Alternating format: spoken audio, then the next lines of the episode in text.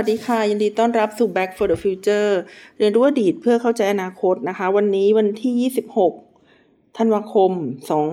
2565 นะคะ ซึ่งเป็นวันสุดท้ายของปีแล้วนะคะ ที่ดิฉันจะทำพอดแคสต์นะคะ วันนี้ค่ะก็เป็นควันหลงนะคะ มาจากสัปดาห์ที่ผ่านมานะคะ ในเรื่องของเอ่อ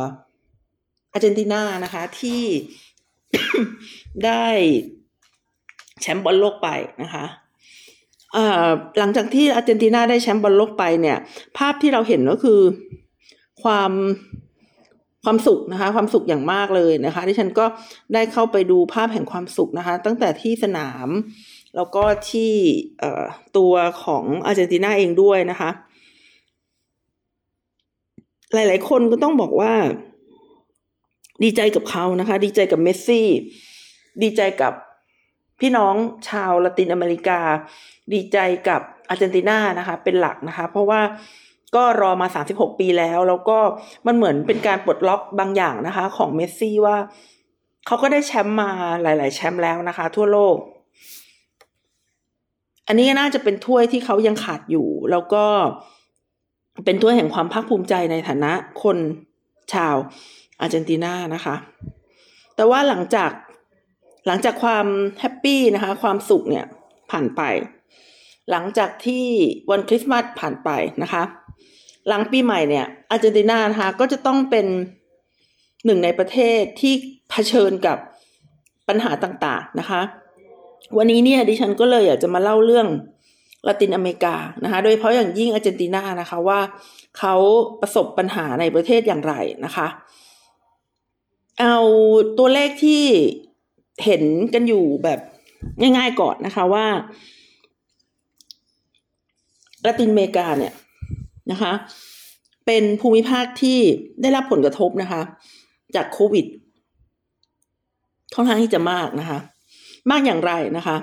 คือประชากรเขามีแค่แปดเปอร์เซ็นในโลกเท่านั้นนะคะ แต่ว่าคนตายจากโควิดนะคะ มีถึงสี่สิบเปอร์เซ็นตนะคะ แล้วก็ผลกระทบจากโควิดเนี่ย ทำให้เศรษฐกิจของละตินอเมริกานะคะ หดตัวมากที่สุดนะคะ ในรอบทศวรรษ เออไม่ใช่สิ ในรอบศตวรรษเลยนะคะ เป็นช่วงที่เศรษฐกิจหดตัวมากที่สุดในรอบศตวรรษเลยนะคะ สาเหตุมันมาจากโควิดอย่างเดียวหรือเปล่าก็ต้องบอกว่าไม่ใช่นะคะ สาเหตุเนี่ยมาจากช็อกนะคะหรือว่าปัญหาทางเศรษฐกิจนะคะที่เกิดมาจากรัสเซียนะคะ รัสเซียแล้วก็เรื่องของเอ่อ สภาวะเงินเฟ้อทั่วโลกด้วยนะคะ ในเดือนออตุลาคมนะคะ ที่ผ่านมาเนี่ย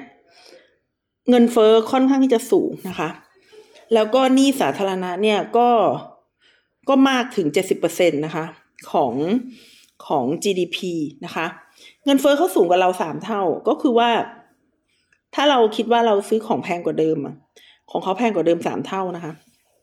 มันมันค่อนข้างที่จะหนักหน่วงเลยทีเดียวนะคะคำถามคือทำไมถึงคำถามคือทำไมถึงปล่อยชีวิตให้มันเป็นถึงขนาดนี้นะคะ เพราะว่าจริง ๆ แล้วเนี่ยละตินอเมริกานะคะ ก็ไม่ได้เป็นศูนย์กลางของความขัดแย้งทางการเมืองนะคะ คือคือถ้าเราเปรียบกับแอฟอัฟกานิสถาน อิรัก ซีเรีย แล้วก็ตะวันออกกลางเนี่ย เราก็จะรู้สึกว่าเฮ้ย ละตินอเมริกามันก็โชคดีจะตายนะคะ มันไม่ใช่ศูนย์กลางของความขัดแย้งเลยนะคะ แต่ว่าจริง ๆ แล้วละตินอเมริกาเนี่ยเขาเป็นภูมิภาคนะคะที่มีปัญหาเป็นตัวของตัวเองมาก แล้วปัญหาของเขาเนี่ยมันค่อนข้างจะเป็นปัญหาเอที่เป็นเอกลักษณ์นะคะ ในภูมิภาคเลยทีเดียวนะคะ ปัญหาของเขาเนี่ยก็จะมีอยู่สี่ประการนะคะ ประการแรกก็คือเรื่องของความ เหลื่อมล้ำนะคะละตินอเมริกาเป็นประเทศที่มีความเหลื่อมล้ำค่อนข้างสูงนะคะเขามีคนรวยแต่เขาก็มีสลัมนะคะ บราซิลเนี่ยก็เป็นประเทศที่มีสลัมที่มีขนาดใหญ่ที่สุดในโลกนะคะ ก็มีมีปัญหาในประเทศนะคะ ในเรื่องของความเหลื่อมล้ำ มากมายเลยทีเดียว แล้วความเหลื่อมล้ำอะมันก็จะนำมาซึ่งปัญหาอื่นๆนะคะ อย่างเช่นนะคะ ปัญหาที่สองของละตินอเมริกาเลยเนี่ยก็คือเรื่องของอาชญากรรมนะคะละตินอเมริกาเป็นภูมิภาคที่มีปัญหาอาชญากรรมนะคะ ค่อนข้างที่จะหนักหน่วงทีเดียวนะคะ ไม่ว่าเป็น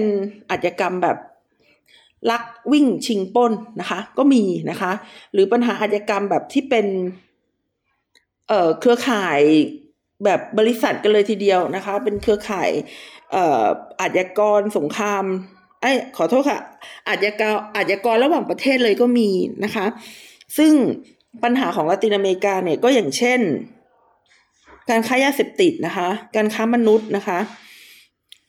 แล้วก็ปัญหาในเรื่องของเจ้าพ่อนะคะ พวกเอลเอาคาโปนอะไรอย่างเงี้ยก็ก็ก็มาจากละตินอเมริกานะคะ ก็คือเขามี การผลิตนะคะผลิตโคเคนแล้วก็ส่งออกไปขายทั่วโลกโดยเฉพาะอย่างยิ่งสหรัฐอเมริกานะคะ แล้วก็ปัญหาต่างๆนะคะ ปัญหาที่เออไทยเราก็มีนะคะ แล้วก็ละตินอเมริกาเราก็เยอะด้วยนะคะ ก็คือเรื่องของการทุจริตคอร์รัปชันนะคะก็ก็ก็เป็นภูมิภาคที่มีการทุจริตคอร์รัปชันค่อนข้างสูงนะคะ ในในละตินอเมริกาเลยทีเดียวนะคะ ส่วน ปัญหาข้อที่สี่นะคะก็คือเรื่องของประชาธิปไตยนะคะในละตินอเมริกาก็ค่อนข้างแย่นะคะ มันก็จะมีพวกเผด็จการนะคะที่เถลิงถวัลย์นะคะ ในหลาย ๆ ประเทศ เช่น นิคารากัวเวเนซุเอลาคิวบา เอลซาวาดอร์กัวเตมาลา แล้วก็เม็กซิโกนะคะ ส่วนในบราซิลเนี่ยโอเคอยู่แหละเขาเพิ่งเลือกตั้งนะคะ แล้วก็สามารถเอ่อเอาชนะนะคะ เผด็จการนะคะที่เขาเรียกได้ว่าเป็นทรัมป์ในดินแดน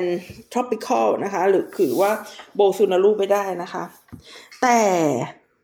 สถานการณ์ก็ไม่ใช่ว่าจะดีนะคะ อย่างที่ดิฉันได้เคยเล่าใน พอดแคสต์ครั้งที่เราแล้วมานะคะว่าการฟื้นตัวของ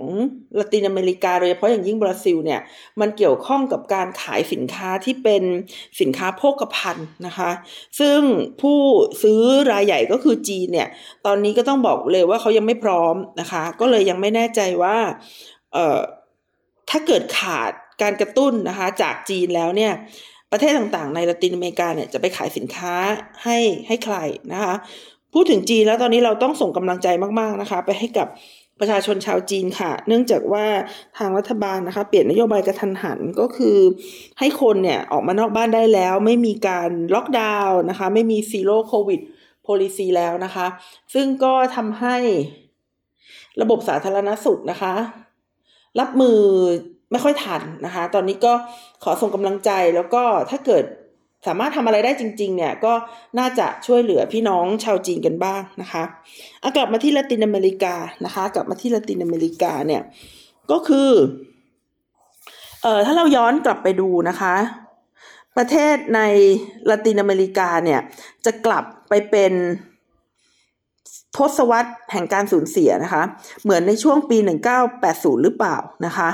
ในทศวรรษแห่งการสูญเสียของละตินอเมริกาเนี่ยก็คือว่าคนจำนวนมหาศาลเลยนะคะ อยู่ภายใต้เส้นความยากจนนะคะ ไม่มีแม้แต่น้ำดื่มที่สะอาดนะคะ จะรับประทานเลยทีเดียวนะคะ แต่ในช่วงทศวรรษถัดมาก็คือในช่วงทศวรรษที่ 1990 เนี่ยนะคะ พวกประเทศในละตินอเมริกาเนี่ยก็สามารถฟื้นได้นะคะ ทั้งทางเศรษฐกิจและทางการเมืองนะคะ ซึ่งในช่วงทางการเมืองก็คือเขามีการเลือกตั้งที่เปิดเสรีนะคะ แล้วก็เป็นธรรมนะคะ ส่วน ในทางเศรษฐกิจเนี่ยเขาได้มีการปรับเปลี่ยนแนวทางการพัฒนานะคะ จากตอนแรกในยุค 1980 เนี่ยละตินอเมริกาเนี่ยเขาใช้แนวทางการพัฒนาที่มีรัฐบาลเป็นผู้นำนะคะ หรือว่ามีรัฐบาลเป็นผู้เเล่นทางเศรษฐกิจที่สำคัญนะคะซึ่งในช่วงนั้นเนี่ยนะคะเมื่อรัฐบาลเนี่ยเขาเป็นผู้เล่นที่สำคัญ แล้วก็เป็นคนกำหนดนะคะว่าประเทศเนี่ยจะผลิตอะไรเนี่ยนะคะ ในช่วงนั้นเนี่ยนะคะ มันได้มีสภาวะนะคะ ดอกเบี้ยเนี่ยสูงขึ้นอย่างกระทันหันนะคะ ดอกเบี้ยสูงขึ้นอย่างกระทันหันเนี่ยทำให้รัฐบาลซึ่งเป็นผู้กู้รายใหญ่นะคะ ผู้กู้รายใหญ่มาพัฒนาอุตสาหกรรมภายในประเทศเนี่ย เริ่มที่จะจ่ายหนี้ไม่ได้นะคะ ทั้งประเทศใหญ่ ๆ อย่างเช่นอาร์เจนตินา บราซิล โบลิเวีย เปรู ต่างๆ เนี่ยนะคะ เขาก็เลยเกิดเงินเฟ้อสูงนะคะ เงินเฟ้อเกี่ยวอะไรกับดอกเบี้ยนะคะ เงินเฟ้อเกี่ยวกับดอกเบี้ยนะคะ เพราะว่า เออมันเป็นเหมือน twin effect อะค่ะคือดอกเบี้ยในระดับโลกเนี่ยมันพุ่งสูงขึ้น แล้วรัฐบาลของละตินอเมริกาเองเนี่ยเขาก็กู้เงินนะคะจากต่างประเทศเยอะ เพราะฉะนั้นเขาก็เลยจำเป็นนะคะที่จะต้องเพิ่มดอกเบี้ยในประเทศนะคะ ให้ทันกับดอกเบี้ยต่างประเทศ และยังต้องให้สูงขึ้นในระดับที่จะสามารถดึงเงินของประชาชนเนี่ยมาใช้หนี้ต่างประเทศได้นะคะ twin effect เหล่านี้เนี่ยนะคะก็เลยทำให้ 4 ประเทศที่ดิฉันกล่าวมาก็คืออาร์เจนตินา บราซิล โบลิเวีย และเปรูเนี่ยนะคะ ตกอยู่ในสภาวะ hyperinflation นะคะ hyperinflation เนี่ยก็คือสภาวะเงินเฟ้อที่ที่แย่มากนะคะ ที่รักษาตัวได้ยากมากนะคะ เอ่อก็เลยทำให้ประเทศต่างๆ ในละตินอเมริกาเนี่ยเขานะคะก็จะต้องเข้าไปซบกับใครคะ ที่เรารู้จักดีนะคะ เวลามีปัญหานี้นะคะก็คือ IMF นะคะ เอ่อเวลาเราจะกู้จาก IMF เนี่ยมันก็ไม่ได้กู้ง่าย ๆนะคะ เวลาจะกู้กับ IMF เนี่ยมันต้องมีการทำสัญญาแล้วก็ที่สำคัญนะคะ จะต้องมีการตัดค่าใช้จ่ายภาครัฐนะคะ แล้วก็พยายามลดหนี้สาธารณะต่างๆนะคะ แล้วก็ยังเอ่อทำให้ดอกเบี้ยเนี่ยมันมันมันอยู่ในสภาพที่เป็นจริงนะคะ ซึ่งซึ่งมันมัน work นะคะ มัน work ก็คือ เศรษฐกิจเนี่ยมันดีขึ้นจริงนะคะ ก็คือ inflation หรือว่าเงินเฟ้อเนี่ยมันลดนะคะ จาก 21.8%ของละตินอเมริกาเนี่ยนะคะ มันลดเหลือ 3.5%นะคะ คือเงินเฟ้อเนี่ยมันลดจริงนะคะ แต่ผลมันก็คือปวดร้าวมากนะคะ ผู้คนก็บาดเจ็บกันไปทุกภาคส่วน แล้วก็เศรษฐกิจหดตัวอย่างรุนแรงนะคะถึงแม้ว่าเศรษฐกิจนะคะจะจะจะเริ่มออยู่ตัวมากขึ้นนะคะ แต่ในทางการเมืองก็วุ่นวายนะคะ ก็คือการเมืองของละตินอเมริกาเขาก็ไม่สามารถที่จะปรับตัวได้นะคะ อย่างเช่นในปี 1992 นะคะ ประธานาธิบดีนะคะของเปรูนะคะ ซึ่งเป็นชื่อญี่ปุ่นนะคะ ชื่อฟูจิโมริเนี่ยเขาปิดรัฐสภานะคะ แล้วก็เปลี่ยนประเทศให้เป็นเผด็จการเต็มรูปแบบนะคะ แล้วก็ในช่วงเดียวกันนะคะ ระบอบประชาธิปไตยของเวเนซุเอลานะคะ ก็ก็ล้มนะคะ ส่วนในโบลิเวียนะคะ ก็มีปัญหานะคะฝ่ายซ้ายนะคะเอ่อเอ่อมีอิทธิพลในประเทศซึ่งจริง ๆ ดิฉันชอบเขานะ ในโบลิเวียที่ชื่ออีโวโมลาเลสเนี่ยนะคะที่ฉันชอบเขาเพราะว่าเขาเป็นประธานาธิบดีที่เห็นแก่ประชาชน แต่ว่าเออนโยบายเขาเนี่ยนะคะ ก็ต่อต้านทุนนิยมนะคะ ต่อต้านทุนนิยม เช่นเดียวกับในเอกวาดอร์นะคะราฟาเอลโคเลียนะคะ ก็ต่อต้าน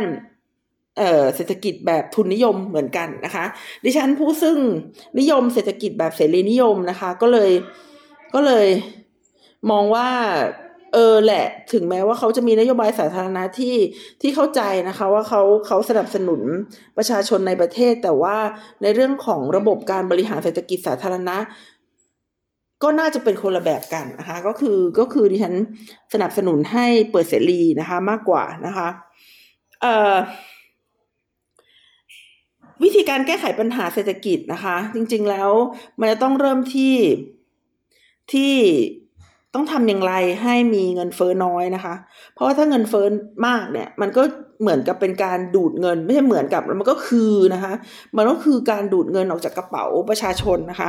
คือถึงแม้ว่าเราอะจะมีตังค์อยู่ในกระเป๋า ไม่มีใครมาขโมยจากเราเนี่ย ตังค์อยู่ในกระเป๋าเราสิบบาทเนี่ย แต่ว่าถ้ามันมีเงินเฟ้อนะคะ มูลค่าของเงินในกระเป๋าเราอะก็จะน้อยลง เช่น แต่ก่อนเนี่ยสิบบาทเนี่ยอาจจะซื้อ ยาแก้ไอนะคะได้หนึ่งถุงนะคะแต่ว่าพอเงินเฟ้อแล้วเนี่ยก็อาจจะต้องใช้เงินสิบสองบาทนะคะในการซื้อยาแก้ไอหนึ่งถุง มันก็คือว่าแม้ว่าเงินมันจะยึงอยู่ในกระเป๋าเราเนี่ย แต่มูลค่ามันลดลงเรื่อยๆ มันก็เหมือนกับมีใครสักคน หรือว่าเป็นรัฐบาลเนี่ยนะคะ มาขโมย ขโมยมูลค่านะคะของเงินในกระเป๋าเราไปตลอดเวลา เพราะฉะนั้นถ้าอินฟลชันหรือว่าเงินเฟ้อเนี่ยมันไม่ได้ถูกควบคุมนะคะให้สอดคล้องกับสภาวะในการพัฒนาเศรษฐกิจของประเทศนะคะก็ก็ก็ไม่มีทางนะคะไม่มีทางที่ประเทศเนี่ยจะหลุดพ้นจากความยากจนด้วยนะคะนอกจากการ ควบคุมเงินเฟ้อแล้วนะคะ ยังต้องมีหนี้ให้น้อยๆด้วย ซึ่งก็เป็นเรื่องที่ลำบากมากทีเดียวนะคะ โดยเฉพาะอย่างยิ่งในช่วงโควิดนะคะเอ่อทำไมถึงลำบากมากนะคะ คือเอาจริง ๆ เนี่ยเอ่อตั้งแต่ปี 2010 เป็นต้นมานะคะ ภูมิภาคในละตินอเมริกาเนี่ยเขาถูกกดดันนะคะ จากการที่มีเงินตราต่างประเทศเนี่ยเข้าน้อยลง เพราะว่า จีนนะคะเขาเริ่มลดเริ่มลดการสั่งซื้อสินค้านะคะ ส่งผลต่อประเทศที่ขายสินค้าโภคภัณฑ์ต่างๆ โดยเฉพาะอย่างยิ่งอาร์เจนตินาโบลิเวียบราซิลนะคะแล้วก็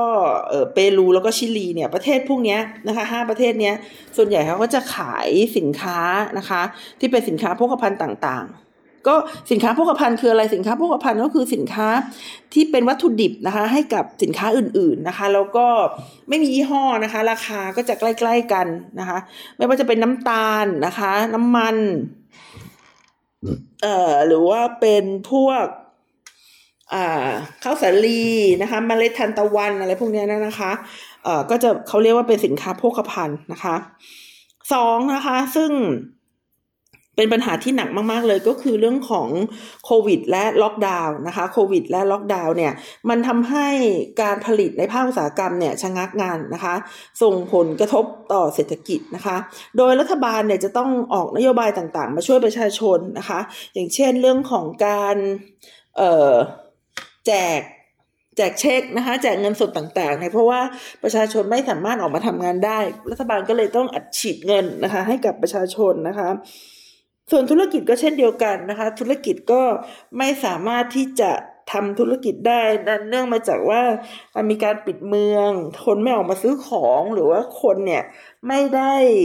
เข้ามาทำงานในโรงงานนะคะ คือว่าโรงงานต่างๆอะเขาไม่ได้ออกแบบมาให้ social distance นะคะ โรงงานต่างๆเนี่ยเวลาเขาทำงานเขาก็สุมหัวจะกระจุกตัวอยู่นะคะ โรงงานหั่นไก่หั่นเป็ดหั่นหมูอะไรต่างๆ เหล่านี้เนี่ยนะคะเขาก็จะกระจุกตัวอยู่ในที่เดียวกันดังนั้นเอ่อพอใครเป็นโควิด ขึ้นมาสักคนเนี่ยแล้วมันทำให้คนอื่นเป็นนะคะ โรงงานก็จะต้องปิดตัวนะคะเขาไม่ได้ออกแบบมาให้สามารถยืดหยุ่นหรือว่าทำ social distancing ได้นะคะ เอ่อเพราะฉะนั้นนะคะนี่ นี่ที่รัฐบาลเนี่ยได้อุดหนุนแก่ประชาชนกับอุดหนุนแก่โรงงานอุตสาหกรรมต่างๆนะคะ มันจึงทำให้รัฐบาลเนี่ยต้องเผชิญหน้านะคะกับกระบวนการหนี้สาธารณะนะคะ เป็นอย่างสูงนะคะมากที่สุดนะคะในรอบ 27 ปีเลยทีเดียวนะคะ แต่ว่าที่ผ่านมานะคะที่ผ่านมาเนี่ยก็นับได้ว่าปีที่แล้วแล้วกันนะคะ ปีที่แล้วปีปีที่แล้วตั้งจนถึงปีนี้เนี่ยนะคะ ราคาสินค้าในโลกมันเริ่มดีขึ้น ก็คือมันเริ่มมันเริ่มมีเงินเฟ้อนั่นแหละนะคะ แล้วก็สินค้า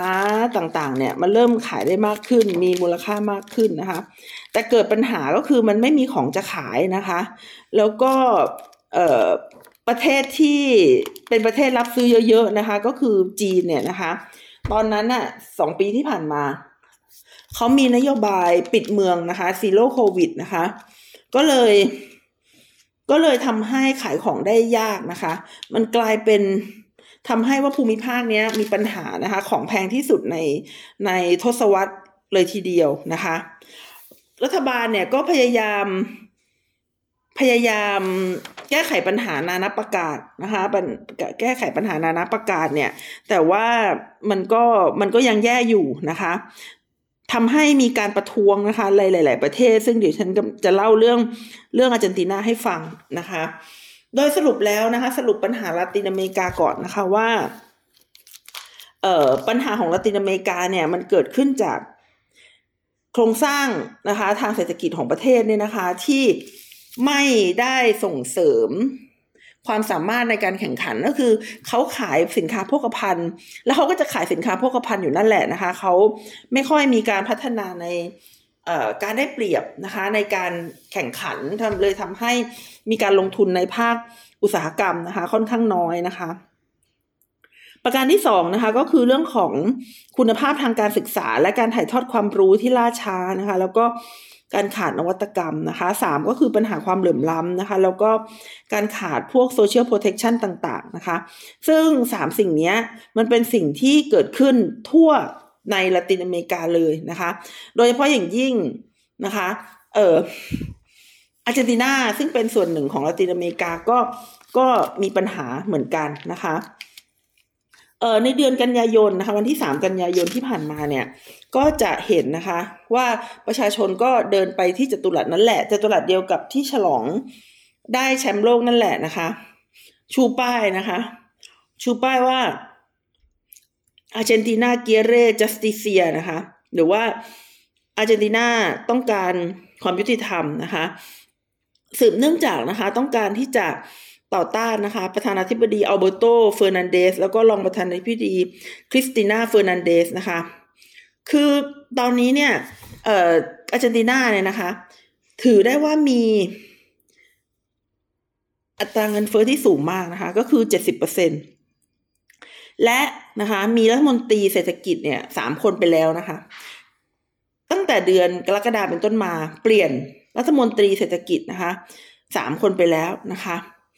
แล้วลาตินอเมริกาเนี่ยนะคะ ก็ถือได้ว่ามีอาร์เจนตินาเนี่ยเป็นประเทศที่มีขนาดเศรษฐกิจเนี่ยค่อนข้างใหญ่นะคะ แต่ว่าเป็นหนี้ IMF นะคะถึงสี่หมื่นล้านเหรียญนนะคะ ถ้าถามว่าวิกฤตในวิกฤตในเอ่ออาร์เจนตินาเนี่ยซีเรียสแค่ไหนนะคะ จริงๆ แล้ววิกฤตในอาร์เจนตินาเนี่ยเกิดมาก่อนโควิดอีกนะคะ โควิดเนี่ยมันเกิดปี 2019 แต่ว่าวิกฤตเศรษฐกิจในลาตินอเมริกาเนี่ยนะคะ เกิดขึ้นตั้งแต่ปี 2018 แล้วก็คือมีอัตราเงินเฟ้อนะคะ 50%ต่อปี จริงๆ แล้วตอนนี้เป็น 70%ต่อปีเนี่ยก็ก็แค่ยังไม่ได้แก้ไขปัญหาเท่านั้นเอง มันก็ยาวนาน 4 ปีแล้วนะคะ40%ของประชากรชาวอาร์เจนตินาเนี่ยนะคะ อยู่ภายใต้ความยากจนนะคะ ในขณะที่ก่อนหน้านี้นะคะ อยู่ที่ 25%นะคะ แล้วก็เนื่องด้วยว่ามันใช้เวลาในการแก้ไขปัญหาเนี่ยยาวนานมากนะคะ หรือว่าใช้เวลาแก้ไขปัญหาเนี่ยเป็นเป็นเอ่อยาวนานจนกระทั่งมันได้สร้างปัญหาอื่นๆนะคะ ขึ้นมาเต็มไปหมดนะคะ ทีนี้มันเกิดขึ้นได้อย่างไรนะคะ มันเกิดขึ้นได้อย่างไร เอ่อ มันเกิดขึ้นจากปัญหา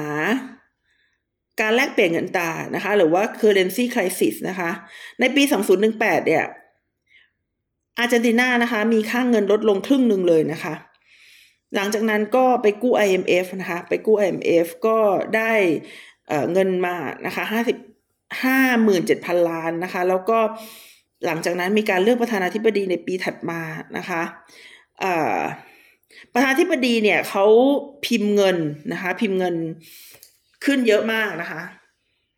แต่ก็มันทำให้เกิดปัญหาเงินเฟอ้อนะคะ ยิ่งกว่าเดิมนะคะ การแก้ไขปัญหานะคะ มีการแก้ไขปัญหาอย่างไรบ้างนะคะ เอ่อประธานาธิบดีก็ไม่ใช่ไม่ทำอะไรนะ เขาก็มีการพูดคุยเจรจานะคะ กับ IMF นะคะ เพื่อที่จะแก้ไขปัญหานี้นะคะ แต่ก็ยัง เจรจากันอยู่นะคะคำถามถัดไปก็คือมันจะแย่แบบสีลังกาหรือเปล่านะคะ ก็ก็แย่อยู่นะคะ ก็คือธนาคารในประเทศอาร์เจนตินาหลายแห่งเนี่ย เริ่มขาดเงินสดนะคะ ถามว่าขาดเยอะไหมนะคะ ก็ประมาณ เอ่อสองหมื่นขอโทษค่ะสองพัน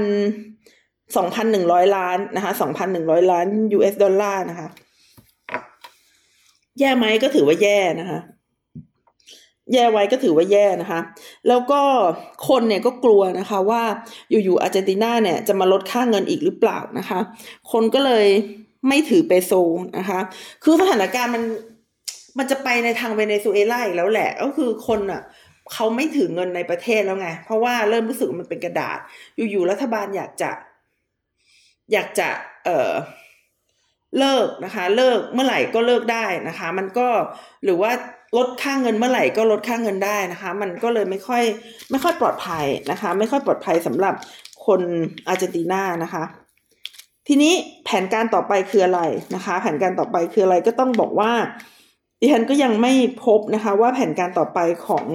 อาร์เจนตินาเนี่ยนอกจากการกู้ IMF ก็คืออะไรนะคะ ก็คือยังต้องรอสถานการณ์นะคะ แต่จริงๆแล้วเนี่ยนะ หลายๆ คนนะคะ ที่ดิฉันอ่านมาเนี่ยไม่ว่าจะเป็นนักวิชาการนะคะ หรือว่านักการธนาคารเนี่ยเขามองว่าปัญหาเศรษฐกิจในละตินอเมริกา โดยเฉพาะอย่างยิ่งในอาร์เจนตินาเนี่ยนะคะ มันมันเป็นปัญหาทางการเมืองนะคะ มันเป็นปัญหาทางนโยบายนะคะมันเป็นปัญหาทางการเมืองหรือมันเป็นปัญหาทางนโยบายอย่างไรนะคะ คือมันเป็นปัญหาที่รัฐบาลเนี่ยไม่ว่าใครจะขึ้นมาเป็นรัฐบาลก็ตามนะคะ ต้องใช้นโยบายประชานิยมนะคะ ต้องใช้นโยบายประชานิยม ที่เขาเรียกว่ามันมนคือมันเป็นศัพท์ในละตินเลยนะ เขาเรียกว่าเปโลนิซึมนะคะเปโลนิซึมเนี่ยก็มาจากประธานาธิบดีคนหนึ่งนะคะ ของเอ่ออาร์เจนตินานะคะ ในช่วง 1940 นะคะ ชื่อฮวนเปรองเนี่ยนะคะ ซึ่งเป็นต้นกำเนิดของเพลงนะคะ แล้วก็หนังนะคะ เรื่องเรื่องเอวิต้านั่นเองนะคะ ฮวนเปรองเนี่ยนะคะ เป็นประธานาธิบดีที่โดดเด่นมากนะคะ แล้วก็กลายเป็นว่าหลังจากฮวนเปรองเป็นต้นมาเนี่ยคำว่าเปโรนิซึมนะคะ หรือว่าแนวทางการบริหารเศรษฐกิจแบบเปรองเนี่ยนะคะ มันไม่ใช่เป็นทางเลือก มันไม่ใช่ทางเลือกในการบริหารนโยบายทางเศรษฐกิจ แต่มันกลายเป็น อุดมการทางการเมือง และเป็นการเคลื่อนไหวของกลุ่มประชาชนนะคะ ที่มองว่าผู้นำนะคะ หรือว่านโยบายสาธารณะเนี่ย จะต้องเป็นนโยบายสาธารณะที่ให้ประโยชน์นะคะ กับประชาชนนะคะ เอ่อ ให้ประโยชน์อย่างไรนะคะ จริง ๆ นโยบายมันก็ต้องให้ประโยชน์กับประชาชนอยู่แล้วนะ แต่ว่าถ้าเกิดทางออกอะมันใหญ่กว่าทางเข้าหรือว่าค่าใช้จ่ายนะคะ ค่าใช้จ่ายของประเทศเนี่ย มันสูงกว่ารายรับของประเทศนะคะ ก็พูดได้ยากว่ารัฐบาลไหนก็บริหารประเทศไม่ไหวนะคะเอ่อในช่วงรัฐบาลเปรองเนี่ยนะคะ แกก็ได้รับการสนับสนุนนะคะ จาก ประชาชนในกลุ่มของสาภาพแรงงานนะคะ คนยากจนนะคะ แล้วก็ชนชั้นแรงงานอย่างมากมายนะคะ แล้วส่วนหนึ่งนะคะ ที่ได้รับความนิยมเนี่ยก็แน่นอนนะคะ มาจากภรรยาของแกนะคะ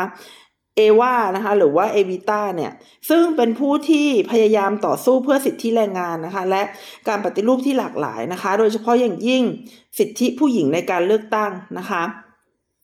ในยุคดังกล่าวเนี่ย นอกจาก นอกจากมีการสนับสนุนนะคะ สิทธิของแรงงานแล้วเนี่ยหนึ่งอีกหนึ่งนโยบายนะคะที่ที่อาจจะทำให้เป็นขั้นตอนของการตัดสินใจที่ผิดพลาดนะคะ ก็สืบเนื่องมาจากการที่ประเทศอาร์เจนตินาเนี่ยนะคะเขาเลือกที่จะใช้นโยบายแบบชาตินิยมนะคะ นโยบายเศรษฐกิจแบบชาตินิยมนะคะ ซึ่งพยายามที่จะเปลี่ยน ธุรกิจนะคะที่เป็นธุรกิจสัญชาติต่างประเทศเนี่ยให้มาเป็นธุรกิจของอาร์เจนตินานะคะด้วยวิธีการต่างๆ เช่นซื้อมาหรือว่าบังคับนะคะบังคับให้ให้ให้เป็นของอาร์เจนตินาเลยเนี่ยนะคะเอ่อพวกธนาคารนะคะ หรือว่าเครือบริษัทขนาดใหญ่เนี่ยนะคะ ก็จะต้องมากลายเป็นของของชาติให้หมดนะคะ ซึ่ง เอ่อในในทางหนึ่งก็ดีนะคะ ในทางหนึ่งก็ดีก็คือได้รับความนิยมจากประชาชนนะคะ แต่ในทางหนึ่งเนี่ยมันไม่ได้สร้างการแข่งขันนะคะ มันไม่ได้สร้างการแข่งขัน เพราะว่ามันไม่มีคู่แข่งผลิตอะไรมาก็ขายได้อยู่แล้วนะคะ มันก็เลยไม่ได้ส่งเสริมคุณภาพของสินค้า แล้วในระยะยาวนะคะ สินค้าของประเทศ ก็จะเอาไปขายข้างนอกประเทศไม่ได้ เพราะว่าสินค้ามันไม่มีประสิทธิภาพนะคะเเศรษฐกิจแบบชาตินิยมเนี่ยมันเลยไม่มีทางนะคะ ที่จะพัฒนาเศรษฐกิจในประเทศตัวเองได้ ในทางกลับกันนะคะ มันยิ่งขุดหลุมฝังศพตัวเองทำให้ประเทศตัวเองแข่งขันกับประเทศอื่นๆไม่ได้ เพราะว่าไม่มีคู่แข่งนะคะ ถ้าเกิดไม่มีคู่แข่ง มันก็เป็นเรื่องธรรมดานะคะ ที่บริษัทต่างๆ เนี่ยเขาจะไม่พยายามพัฒนาวิธีการผลิตนะคะของประเทศเขาค่ะ นอกจากนี้แล้วนะคะเอ่อถึงแม้ว่าเปลองเนี่ยเขาจะได้รับความนิยมจากประชาชนเนี่ย แต่ว่าถ้าเป็นเปโลนิซึมเนี่ยนะคะ คือคือตัวลักษณะของผู้นำจะต้องเป็นเผด็จการด้วยนะคะ คือมีการปราบปราม คนเห็นต่างทางการเมืองอย่างมากมายนะคะ ไม่ว่าจะเป็นการคุมขังฝ่ายค้านนะคะ การกดขี่การแสดงความคิดเห็นนะคะ แล้วก็มีความเป็นฟาสซิซึมนะคะ ก็คือมีการร่วมมือกับภาคเอกชนนะคะ ในการเอ่อทำลายหรือว่ากดขี่นะคะ ผู้ที่มีความเห็นต่างนะคะ